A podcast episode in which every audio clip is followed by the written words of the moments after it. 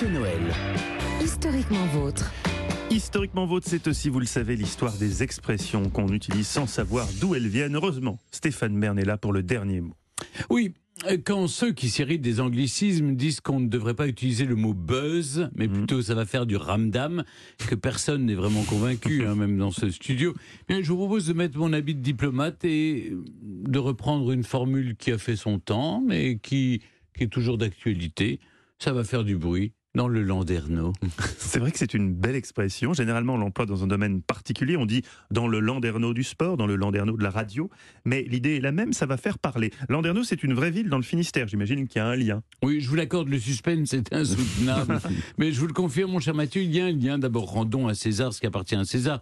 On tient l'explication de l'origine de l'expression à un comédien de la région, Sidney Bernard.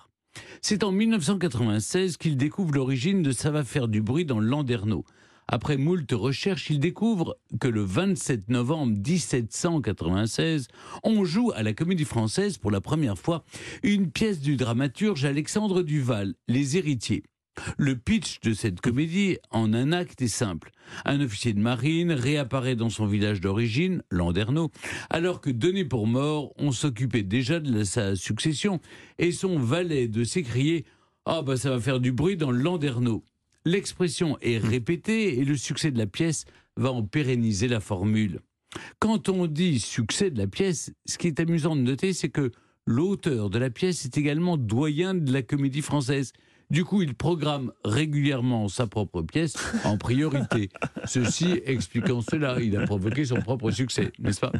En Allemagne, aujourd'hui, on dit « ça va faire des hautes vagues ». On l'oublie parfois, mais vous savez, il y a la mer, la mer du Nord en Allemagne, la mer Baltique. En Argentine, on dit « eso va a levantar mucha polvareda », ça va soulever de la poussière. Et enfin, chez les Néerlandais, on préfère l'expression « ça va faire beaucoup de tam-tam », ce qui ressemble beaucoup à notre « ça va faire du ramdam ». La ah oui boucle est bouclée. Et je vous l'ai promis. Bonus. Alors, en bonus, n'est-ce pas? Mais pour le même prix, hein? Ouais, eh bien, d'où vient l'expression casser sa pipe? Eh bien, ça vient des guerres napoléoniennes, Premier Empire.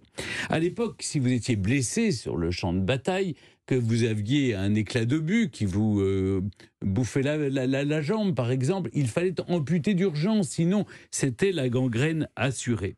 Mais comme vous le savez, à l'époque, il n'y avait pas d'antibiotiques, il n'y avait pas d'éther pour, pour procéder à ce genre d'amputation. Eh bien, euh, les patients étaient d'abord soulagés avec une bonne rasade d'eau de vie, et puis pour étouffer leurs cris, on plaçait euh, entre leurs lèvres une pipe en terre cuite. Et donc, ils devaient euh, la, serrer. la serrer très fort. Mais si euh, à Dieu, Dieu les rappelait à eux pendant l'opération, s'ils mourraient en quelque sorte, eh bien, les muscles de la mâchoire se relâchaient. Ah oui, ah, parce la, pipe tombait. Pas, la pipe tombait. Elle se cassait. Elle se cassait comme Il... elle était en terre cuite. Et donc, casser sa pipe, ça veut donc dire mourir. Écoutez, oh. je, je sais que vous l'avez fait comme ça par, par charité d'âme, mais franchement oui. c'était facturable hein, cette chronique. C'était ouais, une belle ouais, histoire. Ouais, ouais, ouais. Oh, on, non, on va se cotiser. Ah, si, ouais. si, si, si. que j'ai que j'ai raté dans l'année.